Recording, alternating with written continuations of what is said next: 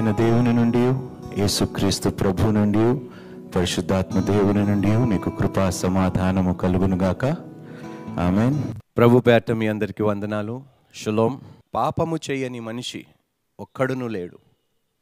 మనమందరము పాపము చేసిన వారమే. దేవుడు అనుగ్రహించిన మహిమను మనం పొందలేని స్థితిలో ఒకనొకప్పుడు మనం ఉన్నాము. కానీ దేవుని మహాకృపని బట్టి ఈరోజు పాపము నుండి విడిపించబడ్డాము. క్షమాపణ పొందుకున్నాము. కానీ పొందుకున్న తర్వాత ఇంకా పాపములో మనము కొనసాగబడుతున్నామా? లేకపోతే ఇంకా పాపములోనే మనము జీవిస్తున్నామా? దానిని జయించలేని స్థితిలో ఉన్నామా? ఈరోజు మనం ఎంచుకున్న అంశము కూడా పాపము గురించే. బైబిల్ ఏం చెప్తుంది పాపము గురించి? ఏ విధంగా మనం పాపాన్ని జయించగలుగుతాము? వాక్యము ఏం చెప్తుంది? పాపములో కొనసాగుతున్న వారికి ఎలాంటి శిక్ష? ఎలాంటి తీర్పు ఉండబోతుందో పాపాన్ని జయించిన వారికి ఏ విధమైన ఆశీర్వాదములు ఉండబోతున్నాయో ఈ యొక్క అంశంలోకి వెళ్ళే ముందు మనం ప్రార్థన ద్వారా ప్రారంభించుకుందాం.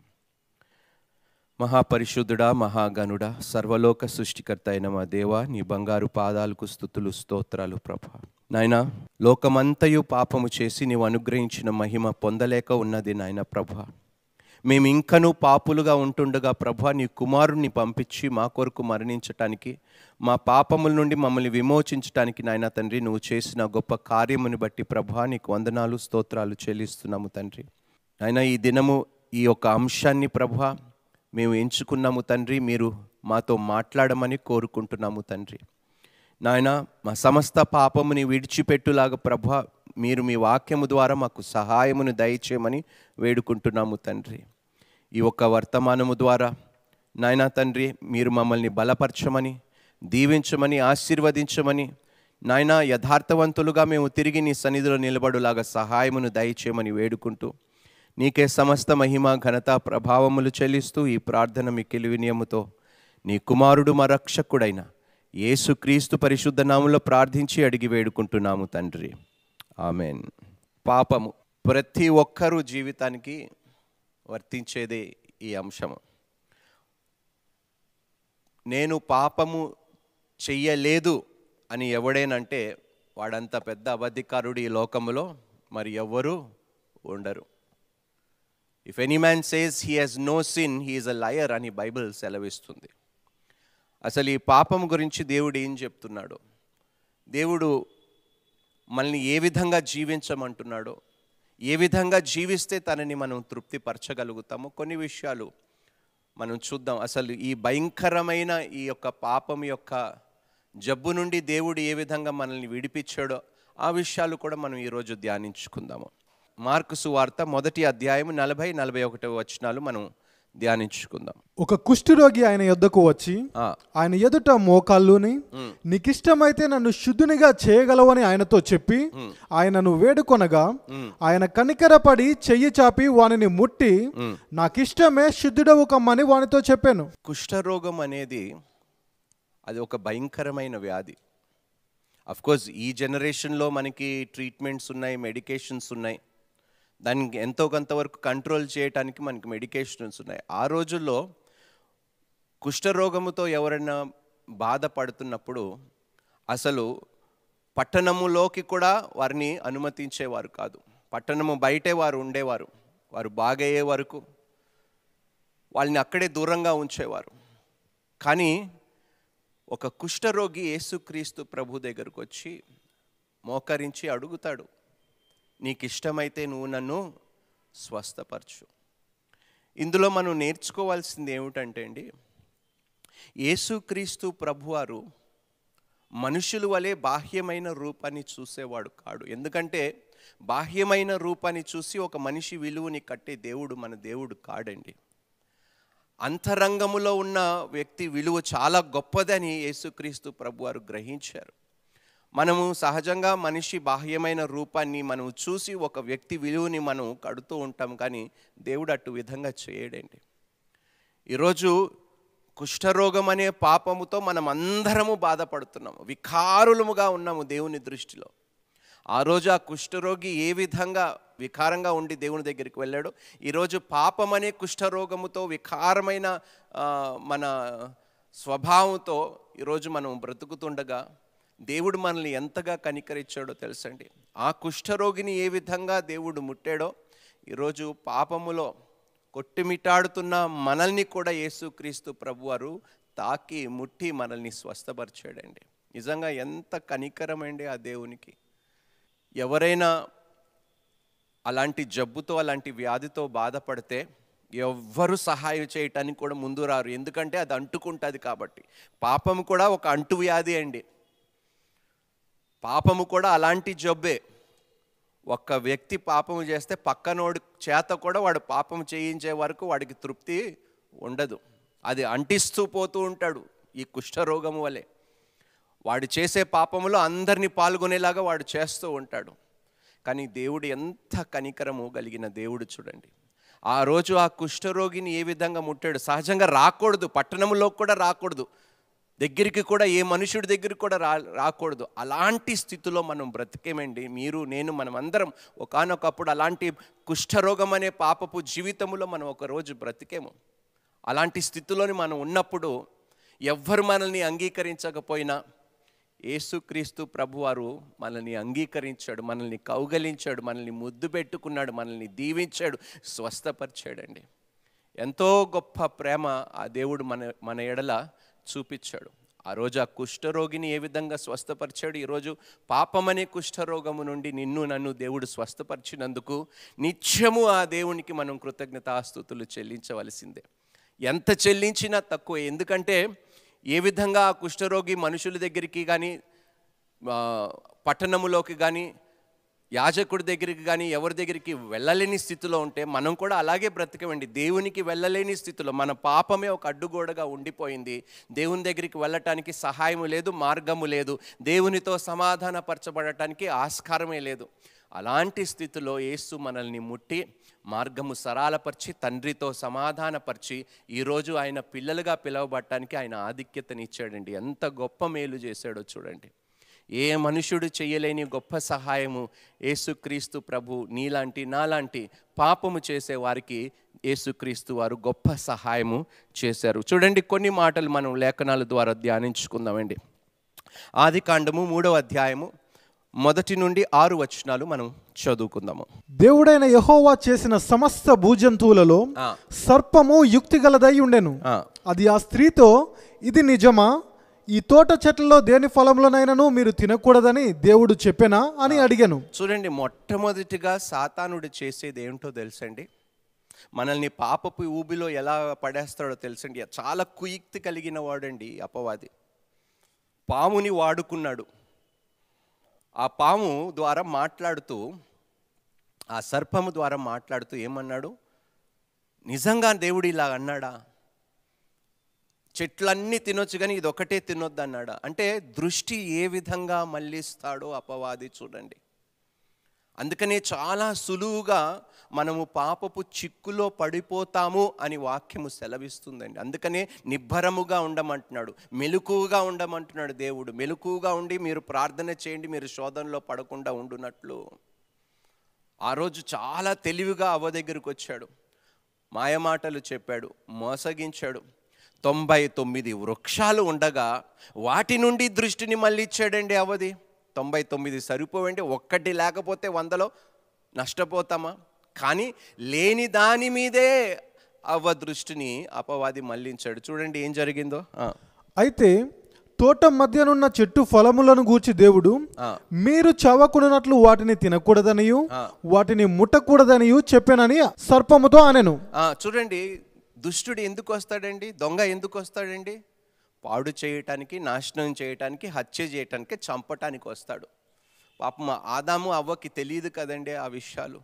వాళ్ళు ఇంకా పాపములో లేరు కాబట్టి ఆ విషయాలు ఏమీ తెలియదు అపవాది మన ప్రాణాలు తీసుకోవటానికే ప్రయత్నిస్తాడండి నిత్యము. ఎలా ప్రయత్నించగలుగుతాడు? లేని ఆలోచనలను పుట్టించి ఆ ఆలోచనకి తగ్గట్టు మనం ప్రవర్తించేలాగా చేసి దేవుని సన్నిధిలో నుండి మనల్ని వేరు చేసి మరణం వైపు మనల్ని నడిపిస్తాడు. వాడు చాలా కుయుక్తిగా చేస్తాడండి పని. వాడికి ఎన్ని తెలివి తెలివితేటలు ఉన్నాయో తెలియదు కానీ ఇందులో మాత్రమేండి మోసం చేసే దాంట్లో వాడు నంబర్ వన్ అండి. వాడిని వాడు మించిన వాడు ఎవరు లేరు ఈ లోకములో. దృష్టి ఏ విధంగా మళ్ళించాడో చూడండి. ఉన్న వాటి నుండి లేని వాటి మీద దృష్టి పడి దృష్టి స- వా- దృష్టి మళ్ళించి అవధి దాని మీదే కోరిక పుట్టించి అయ్యో ఇది లేనందుకు బహుశా నాకు ఇది ఇది పొందుకోలేకపోతున్నానని ఆలోచన పుట్టించి పాపము చేయించాడండి ఎంత తెలివిగా పనిచేస్తాడు అందుకని అంటున్నానండి. జాగ్రత్తగా ఉండండి. ప్రార్థన చేస్తూ ఉండండి. ఎప్పుడు ఏ క్షణములో ఎవరిని మృంగి వేద్దామని వాడు పని అదే అండి ఎవరిని మృంగి వేద్దామో ఎవరిని మరణంలో మరణం వైపు నడిపిద్దామో జీవము నుండి ఎవరిని మనం తొలగిద్దామో ఇదే ఆలోచనతో వాడు బయలుదేరాడు. అందుకనే మెలకుగా ఉండమంటున్నాడు. మీరు వెలుగు సంబంధులైతే ప్రార్థన చేయండి. మీరు వాక్యము ధ్యానించండి. దివారాత్రులు వాక్యము ధ్యానించువాడు ధన్యుడు. చూడండి ఏమైందో ఆ మాట తర్వాత? అందుకు సర్పము మీరు చావనే చావరు. ఆ, ఎన్ని అబద్ధాలు చెప్తాడు చూడండి సాతాను. మీరు తప్పు చేస్తే దేవుని మాటని మీరు తిరస్కరించిన ఆజ్ఞను మీరు అతిక్రమించినా కూడా మీరు చచ్చిపోరు మీరు దేవుళ్ళై దేవుళ్ళు అయిపోతారని ఎంత మోసం చేస్తున్నాడు. ఈరోజు అందరు దృష్టిలో వారికి వాళ్ళే దేవుళ్ళండి. ఇలా చేస్తే తప్పు లేదు. స్నేహితులు వస్తారు కొంతమంది గొప్ప గొప్ప వాళ్ళు వస్తారు అందరు చేస్తున్నారు మనం చేస్తే తప్పేమిటి అని చెప్పేవారు మన దగ్గరికి వస్తారు. అది తప్పని వాడికి తెలుసు చేయబోతున్న వీడికి తప్పు తెలుసు కానీ ఏం చేస్తాం? ప్రలోభాలకి వాడు లోబడ్డాడు కాబట్టి ఇంకా వాడు కూడా బిలీవ్ చేసుకుంటాడు అనమాట నమ్ముకుంటాడు ఇది తప్పు లేదు అందరు చేస్తున్నారు కాబట్టి నేను చేస్తే తప్పు ఏమిటి? ఇలాంటి తెలివితేటలతో ఒక మనిషిని దేవుని సన్నిధి నుండి దూరపరచటానికి వాడు నిత్యము ప్రయాసపడుతున్నాడండి అపవాది. జాగ్రత్తగా ఉండండి.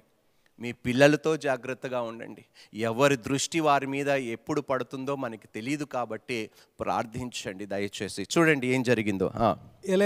ఆ, మీరు వాటిని తిను దినమున ఆ, మీ కన్నులు తెరవబడుననియు మీరు మంచి చెడ్డలను ఎరిగిన వారై దేవతల వలె ఉందురనియు.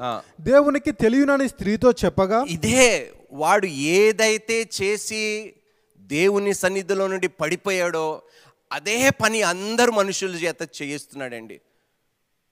మీరు కూడా దేవుళ్ళే. మీరు కూడా దేవుళ్ళే. దేవుళ్ళ లాంటి వారే మీరు. దేవుడికి మీకు ఏమీ తేడా లేదు. మనం మట్టి వారమండి. మట్టిలో నుండి దేవుడు మనల్ని ఏర్ప ఏర్పరచుకున్నవారు. మనం దేవుళ్ళు ఇవ్వటం ఏమిటండి? ఆయనని స్థుతించటానికి కోసం ఆయనని మహిమపరచటానికి కోసము దేవుడు మనల్ని ఏర్పి ఏర్పరచుకున్నాడు. ఆయన మనల్ని ప్రేమించాడు. తన యొక్క శ్వాసను తన యొక్క జీవవాయువు మనలో దేవుడు ఉంచాడండి.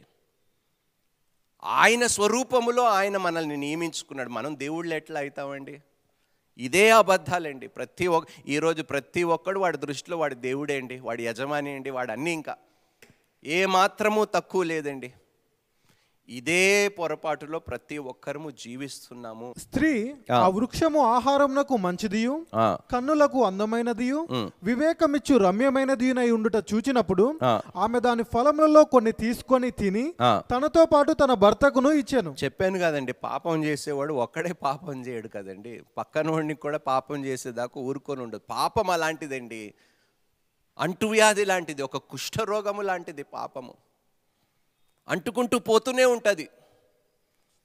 ఇప్పుడు నేను స్కూల్లో నేర్చుకున్నాను. ఒక స్కూల్లో పాఠాలు మాకు నేర్పించేటప్పుడు ఒక యాపిల్ బుట్ట గురించి మాట్లాడుతూ ఒక పుచ్చిపోయిన యాపిల్ పండు మంచి యాపిల్ ఫలముల మధ్యలో ఆ బుట్టలో మనం పెడితే మిగతా యాపిల్ ఫలాలకి ఏమవుతాయంటే అది కూడా పాడైపోతుంది. ఒక చెడిపోయిన వ్యక్తి మీ మధ్యలో ఉంటే ఒక మంచి క్యారెక్టర్ లేని వ్యక్తి మీ మధ్యలో ఉంటే ఆ మంచివి కూడా చెడిపోతాయని అప్పుడు చిన్నగా ఉన్నప్పుడు నేర్చుకున్నాం కానీ మేము మర్చిపోయామండి.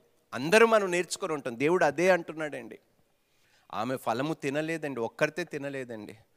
ఎవరికి ఇచ్చింది తన భర్త అయినా ఆదాముకి ఇచ్చింది. సో పాపం అనేది చాలా భయంకరమైన వ్యాధి లాంటిదండి. ఘోరమైన వ్యాధి. అది ఒక అంటు వ్యాధి. ఒక్క వ్యక్తి వ్యక్తికి ఇంటిలో అంటుకుంటే మిగతా వాళ్ళందరికీ ఆ జబ్బు అంటుకుంటుందండి. అందుకనే మనం చాలా జాగ్రత్తగా బ్రతకాలండి.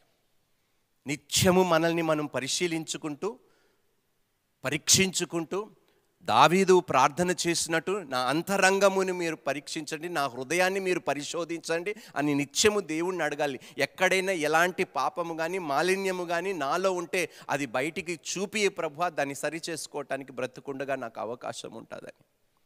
అద్భుతమైన ప్రార్థన అండి దావీదిది. అప్పుడు వారిద్దరి కన్నులు తెరవబడెను. వారు తాము దిగంబరులమై తెలుసుకొని అంజూరపు ఆకులు కుట్టి. తమకు కచ్చడములను చేసుకొనిరి. చూడండి ఏం చేశారండి? ఒక్కసారి వాళ్ళు కనులు అంటే కనులు వాళ్ళు గుడ్డివారు కాదండి. వారి యొక్క ఆత్మీయ నేత్రములు ముయ్యబడ్డాయి లోక సంబంధమైన నేత్రములు తెరవబడ్డాయి. లోకాశలు శరీర ఇచ్చలు కోరికలు ఇవన్నీ ఇంకా వారిలోకి ప్రవేశించాయి అనమాట ఎప్పుడైతే మనము పాపము చేస్తామో లోక సంబంధమైనవన్నీ ఒకే క్షణములో నీలో ప్రవేశ ప్రవేశించేస్తాయి. అంత భయంకరమైనది. ఒక్క చిన్న తప్పే ఒక చిన్న పాపమే అని మనం అనుకుంటే అది కరెక్ట్ కానే కాదు. పాపాన్ని తేలిగ్గా తీసుకోకూడదు మనం. ఒక్క చిన్న పాపము కదండి వాళ్ళు తిన్నది ఫలమే కదా. కానీ పొందుకున్నది ఏమిటి? మరణశిక్ష. చిన్న పాపము పెద్ద పాపము అని భేదము లేదండి. పాపం అనేది పాపమే దేవుని దృష్టిలో.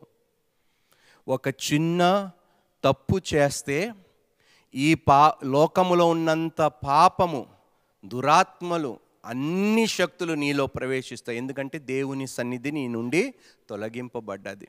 సంబంధము తెగిపోలేదు కానీ శోధనలో నువ్వు పడిపోయేవు. ఆ శోధన నుండి బయటికి రావాలంటే నానా విధములైన శ్రమలు గుండి మనం వెళ్ళాల్సి వస్తుంది. ఒక్క తప్పు కోసము ఎన్నో శ్రమలు మనం అనుభవించవలసి ఉంటుంది. అందుకనే మెలుగుగా ఉండి ప్రార్థనలు చేయండి మీరు శోధనలో పడిపోకుండా ఉండునట్లు అని శిష్యులకి ఆజ్ఞాపించినట్టు ఈరోజు నీకు నాకు దేవుడు ఆజ్ఞాపిస్తున్నాడు.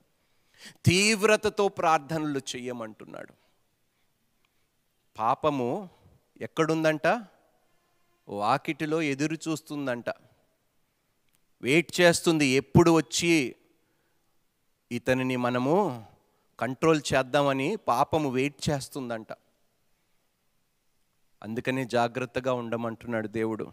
వారు పాపాన్ని కప్పుపుచ్చుకోవటానికి వాళ్ళు ఏం చేశారో తెలుసండి? ఆకులు కుట్టుకున్నారండి. ఈరోజు మీరు మీ పాపాలని కప్పుపుచ్చుకోవటానికి ఏమేమి చేస్తున్నారండి? ఒకసారి దేవుడు అడుగుతున్నాడు ప్రశ్నిస్తున్నాడు మన అందరినీ ఇంకా ఎన్ని పాపాలు చేసి ఏ ఏ పాపాలని కప్పుపుచ్చుకుంటావు ఎంతకాలం కప్పుపుచ్చుకోగలుగుతావు అని నువ్వు అనుకుంటున్నావు అని దేవుడు ఈరోజు మనల్ని కూడా ప్రశ్నిస్తున్నాడు. ఆదాము అవ్వ పాపము చేసిన తర్వాత వారు దిగంబరులుగా ఉన్నారని గ్రహించి ఆకులు కుట్టుకున్నారు. ఈరోజు నీ పాపము నిన్ను వస్త్రహీనుడిగా చేసింది కాబట్టి దానిని కప్పుపుచ్చుకోవటానికి నువ్వు ఎలాంటి ప్రయత్నాలు చేస్తున్నావు? ఎలాంటి బ్రతుకు బ్రతుకుతున్నావు? ఎలాంటి అబద్ధాలు నువ్వు చెప్తున్నావు? ఒకసారి దేవుడు ప్రశ్నిస్తున్నాడు నిన్ను నన్ను మనందరినీ అండి. ఒకే పాపం అని మనం తేలిగ్గా తీసుకుంటున్నాం కానీ దాని పరిణామం చాలా భయంకరంగా ఉంటుందండి. అందుకనే మనం చాలా జాగ్రత్తగా ఉండాలి. పరిశుద్ధ విషయములో పరిశుద్ధతలో మనం చాలా జాగ్రత్త పడాలి. దేవుణ్ణి తృప్తిపరచటానికే మన మనసంతా ఆనుకో ఆనుకొని ఉండాలి ఆయన మీద అండి. వేరే ధ్యాస మనకు ఉండకూడదు. ఎందుకంటే కుడి తట్టు కానీ ఎడము తట్టు కానీ మనం తిరిగేమనుకోండి పాపం మనల్ని మింగి వేస్తుంది అపవాది రెడీగా ఉన్నాడు గర్జించు సింహం వల్లే మనల్ని మింగి వేయటానికి వారు కూడా పాపంని కప్పుకోవటానికి ప్రయత్నించారు. ఈరోజు మీరు ప్రయత్నిస్తున్నారా? దేవుడు అంటున్నాడు మీ ప్రయత్నాలు ఎక్కువ రోజులు కొనసాగలేవు.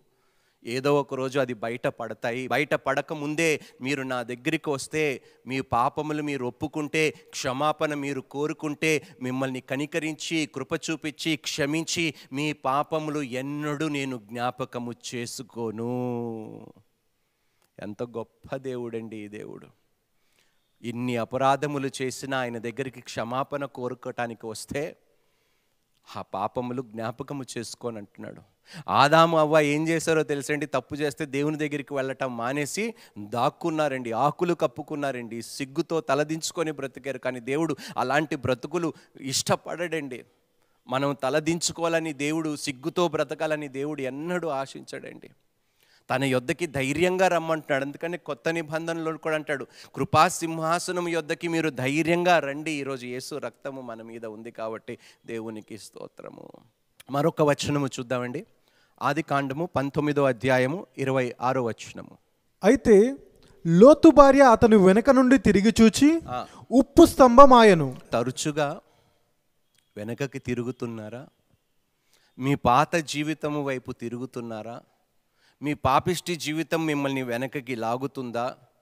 పాపము చెయ్యాలని ఆలోచనలు మీలో మళ్ళీ కలుగుతున్నాయా? ఒక్కసారి ఆలోచించండి. వెనక తిరిగినందుకు ముందున్న భవిష్యత్తుని పోగొట్టుకుందండి లోతు భార్య. Are you looking back longingly at sin while trying to move forward నువ్వు వెనకకి తిరుగుతూ పాపం వైపు తిరుగుతూ నువ్వు నీ గమ్యము చేరాలనుకుంటే ఎన్నడూ నీ గమ్యము నువ్వు చేరుకోలేవు. వెనకకి తిరిగి నాగలి పెట్టిన వాడు వెనకకి తిరిగితే వాడు దున్నగలుగుతాడండి? దున్నలేడు కదండి. నువ్వు పాపం వైపు తిరుగుతూ పాపము నిన్ను వెనకకి లాగుతుంటే నువ్వు ముందుకు ఎలా వెళతావు? నువ్వు గమ్యము ఎలా చేరుతావు? పరలోకములోకి నువ్వు ఎలా ప్రవేశిస్తావు? లోతు భార్య వెనకకి తిరిగింది.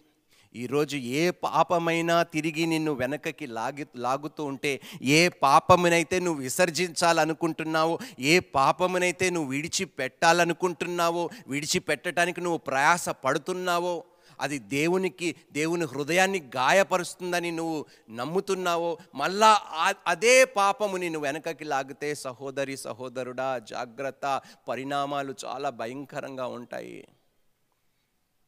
దేవుడిని అడగండమ్మా. నన్ను బలపరచువాని అందు నేను సమస్తము చెయ్యగలను. మీరు శోధనలో పడకుండా ప్రార్థించండి అమ్మా దీనికి ప్రార్థన ఒక్కటే మార్గము ఈరోజు మనకి దేవుడు అనుగ్రహించినది.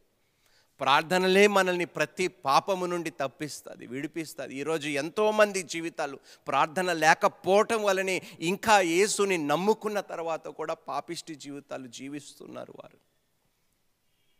ఎంతకాలం మనం ఇలా బ్రతుకుతాము చెప్పండి అమ్మా దేవుని యొక్క గొప్ప బలియాగము గురించి మనం మనకి మనకి తెలిసిన తర్వాత కూడా ఆయన చేసిన గొప్ప కార్యమును మనం అర్థం చేసుకొని ఆయనని మనం రక్షకుడిగా స్వీకరించిన తర్వాత ఇంకా ఈ పాపములో ఎంతకాలం మనం కొనసాగుతాము చెప్పండి. యేసుక్రీస్తు ప్రభువారు అవకాశాలు ఇస్తున్నాడండి. ఇస్తున్నాడని చెప్పి అమ్మా రేపు మళ్ళా నాకు ఛాన్స్ దొరుకుతుందేమో పశ్చాత్తాప పడుటకు అని బహుశా నువ్వు అనుకుంటే అది చాలా పొరపాటు. ఈరోజు నీకు సమయం ఉంది. ఇప్పుడు నీకు ఆస్కారం ఉన్నది. ఈ వర్తమానము నీకు దేవుడు వినిపిస్తున్నాడంటే ఈ వాక్యాలు నువ్వు వింటున్నావంటే దేవుడు నీతోనే మాట్లాడుతున్నాడు. నీ జీవితాన్ని సరిచేసుకోవటానికి దేవుడు మరలా నీకు అవకాశం ఇస్తున్నాడు. చాలు నువ్వు వెనకకి తిరుగుతున్నది చాలు. నీ పాపం వైపు చూడటం నువ్వు ఆపేసే ముందున్న గమ్యము వైపు చూడు. పైనున్న వాటి మీద దృష్టి పెట్టు. కుడి తట్టు ఎడమ తట్టు చూడకుండా. లోతు భార్య వలె భవిష్యత్తును నువ్వు పాడు చేసుకోకుండా నువ్వు నీ గమ్యము చేరటానికి నేను నీకు తోడుగా ఉంటానని దేవుడు వాక్యము ద్వారా సెలవిస్తున్నాడు. భూదిగంతముల వరకు నేను నీకు తోడుగా ఉంటాను. నేను నిన్ను ఏమాత్రము విడవను. ఎన్నడు ఎడబాయను. అమ్మా ఎలాంటి అయ్యా ఎలాంటి పాపమునైనా క్షమించే దేవుడు మన దేవుడు దేవునికి స్తోత్రము. అందుకనే ధైర్యంగా వెళ్ళొచ్చు ఆ దేవుని దగ్గరికి క్షమాపణ పొందుకోవటానికి ఈరోజు పొందుకునే ఆస్కారము ఉన్నది కాబట్టి అవకాశం ఉన్నది కాబట్టి ప్రార్థన చేయండి. మరొక వాక్యం మనం చూద్దామండి. సంఖ్యాకాండము పదిహేను అధ్యాయము ముప్పై నుండి ముప్పై ఒకటో వచనము. అయితే దేశమందు పుట్టినవాడే గాని. పరదేశీయే గాని. ఎవడైనను సాహసించి పాపము చేసిన ఎడల సాహసించి జాగ్రత్తగా వినండి నేను చాలామందికి చెప్తాను మీరు చాలా ధైర్యవంతులురా ఎందుకంటే పాపం చేయటానికి ధైర్యం ఉండాలి కదా అది తప్పు అని తెలిసి కూడా దేవుడు దానిని అంగీకరించడని తెలిసి కూడా అది చెయ్యాలని నీలో ఆశ ఉన్నది అది నువ్వు చేస్తున్నావంటే మనం చాలా ధైర్యవంతులు కదా సాహసవంతులము కదా మనము? ఒకసారి చూడండి ఆ వచనం ఏం చెప్తుందో. వాడు యెహోవాను తృణీకరించిన వాడగును గనుక. అటివాడు నిశ్చయముగా జనులలో నుండకుండా కొట్టివేయబడును. నిశ్చయముగా వాడు జనుల మధ్యలో ఉండకుండా వాడు కొట్టివేయబడును. అయిపోయింది నీ జీవితము. వాడు యెహోవా మాటను అలక్ష్యము చేసి నువ్వు దేవుని మాటను అలక్ష్యము చేస్తున్నావా? నిర్లక్ష్యంగా ప్రవర్తిస్తున్నావా నువ్వు? లోబడకుండా నువ్వు బ్రతుకుతున్నావా? అది తప్పు అని తెలిసి కూడా నువ్వు అదే తప్పు చేస్తున్నావా? సహోదరి సహోదరుడా మానేయ్ మానేయ్ అని దేవుడు అంటున్నాడు.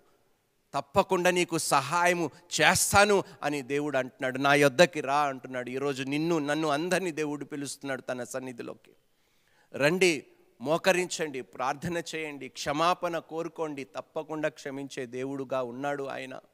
ఏమాత్రము ఆయన దగ్గరికి వచ్చిన వారిని ఏమాత్రం ఆయన త్రోసి వేసే దేవుడుగా లేడండి ఆయన. తప్పకుండా దేవుడు నిన్ను ఆదరిస్తాడు ఈరోజు. తప్పకుండా ఏదైతే నువ్వు ప్రార్థన చేస్తున్నావో ఆ ప్రార్థనకి ఈరోజు తప్పకుండా ప్రతిఫలము నువ్వు పొందుకొని తీరుతావు. పాత జీవితాన్ని దేవుడు భూస్థాపితము చేయబోతున్నాడు. నూతనమైన జీవితము ఈరోజు నువ్వు ప్రార్థించబోతున్నందుకు కొత్త జీవితముతో దేవుడు నిన్ను ముందుకు తీసుకొని వెళ్ళబోతున్నాడు. రండి ప్రార్థన చేసుకుందామా? ఈ ప్రార్థనలో ఏకీభవించండి. క్షమాపణ కోరుకుందాం మనం. పశ్చాత్తాపముతో దేవుని సన్నిధికి వెళదాము. మనము మనం చేసిన తప్పిదములను అపరాధములను సమస్తమును కొట్టివేసి తిరిగి తన సన్నిధిలో దేవుడు మనల్ని స్వీకరించమని మనం వేడుకుందాము. రండి ప్రార్థన చేద్దాము. మహాగనుడ గొప్ప దేవ సర్వలోక సృష్టికర్త అయిన మా ప్రభువా నీ బంగారు పాదాలకు స్థుతులు స్తోత్రాలు నాయన తండ్రి. నాయన తండ్రి ఈ పాపం అనే అంశము ద్వారా మీరు మాతో మాట్లాడినందుకు తండ్రి నీకు వందనాలు ప్రభు అవును తండ్రి ఎంత సులువుగా ప్రభా మేము పాపపు చిక్కులో పడిపోతున్నాం అనేది నీ వాక్యము ద్వారా ప్రభా ఈ సందేశము ద్వారా ప్రభా మీరు మాకు తెలియపరిచినందుకు తండ్రి నీకు వందనాలు.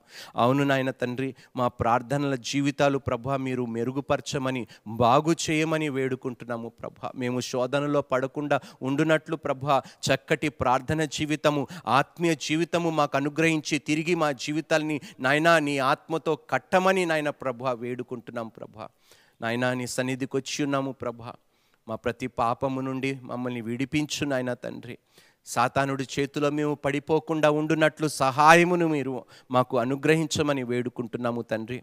ఈ వ- ఈ యొక్క ప్రార్థనలో నాయనా తండ్రి ఏసయ్య ఎందరైతే ఏకీభవించారో ప్రభువ ప్రతి బిడ్డని పేరు పేరున మీరు దీవించండి క్షమించండి కనికరించి తిరిగి ప్రభువ నీ సన్నిధిలో వారిని నిలబెట్టుకోమని వారిని నాయన తండ్రి ఇంకా గొప్ప కార్యములు చేసే సాధనాలుగా వారిని మార్చమని మలచమని వేడుకుంటూ మా ఈ ప్రార్థన మీరు అంగీకరించినందుకు తండ్రి నీకే వందనాలు స్తోత్రాలు చెల్లిస్తూ మిక్కిలి వినియముతో ఈ ప్రార్థన నీ కుమారుడు మా రక్షకుడైన ఏసుక్రీస్తు పరిశుద్ధనామంలో ప్రార్థించి అడిగి వేడుకుంటున్నాము తండ్రి. ఆమెన్. షలోం.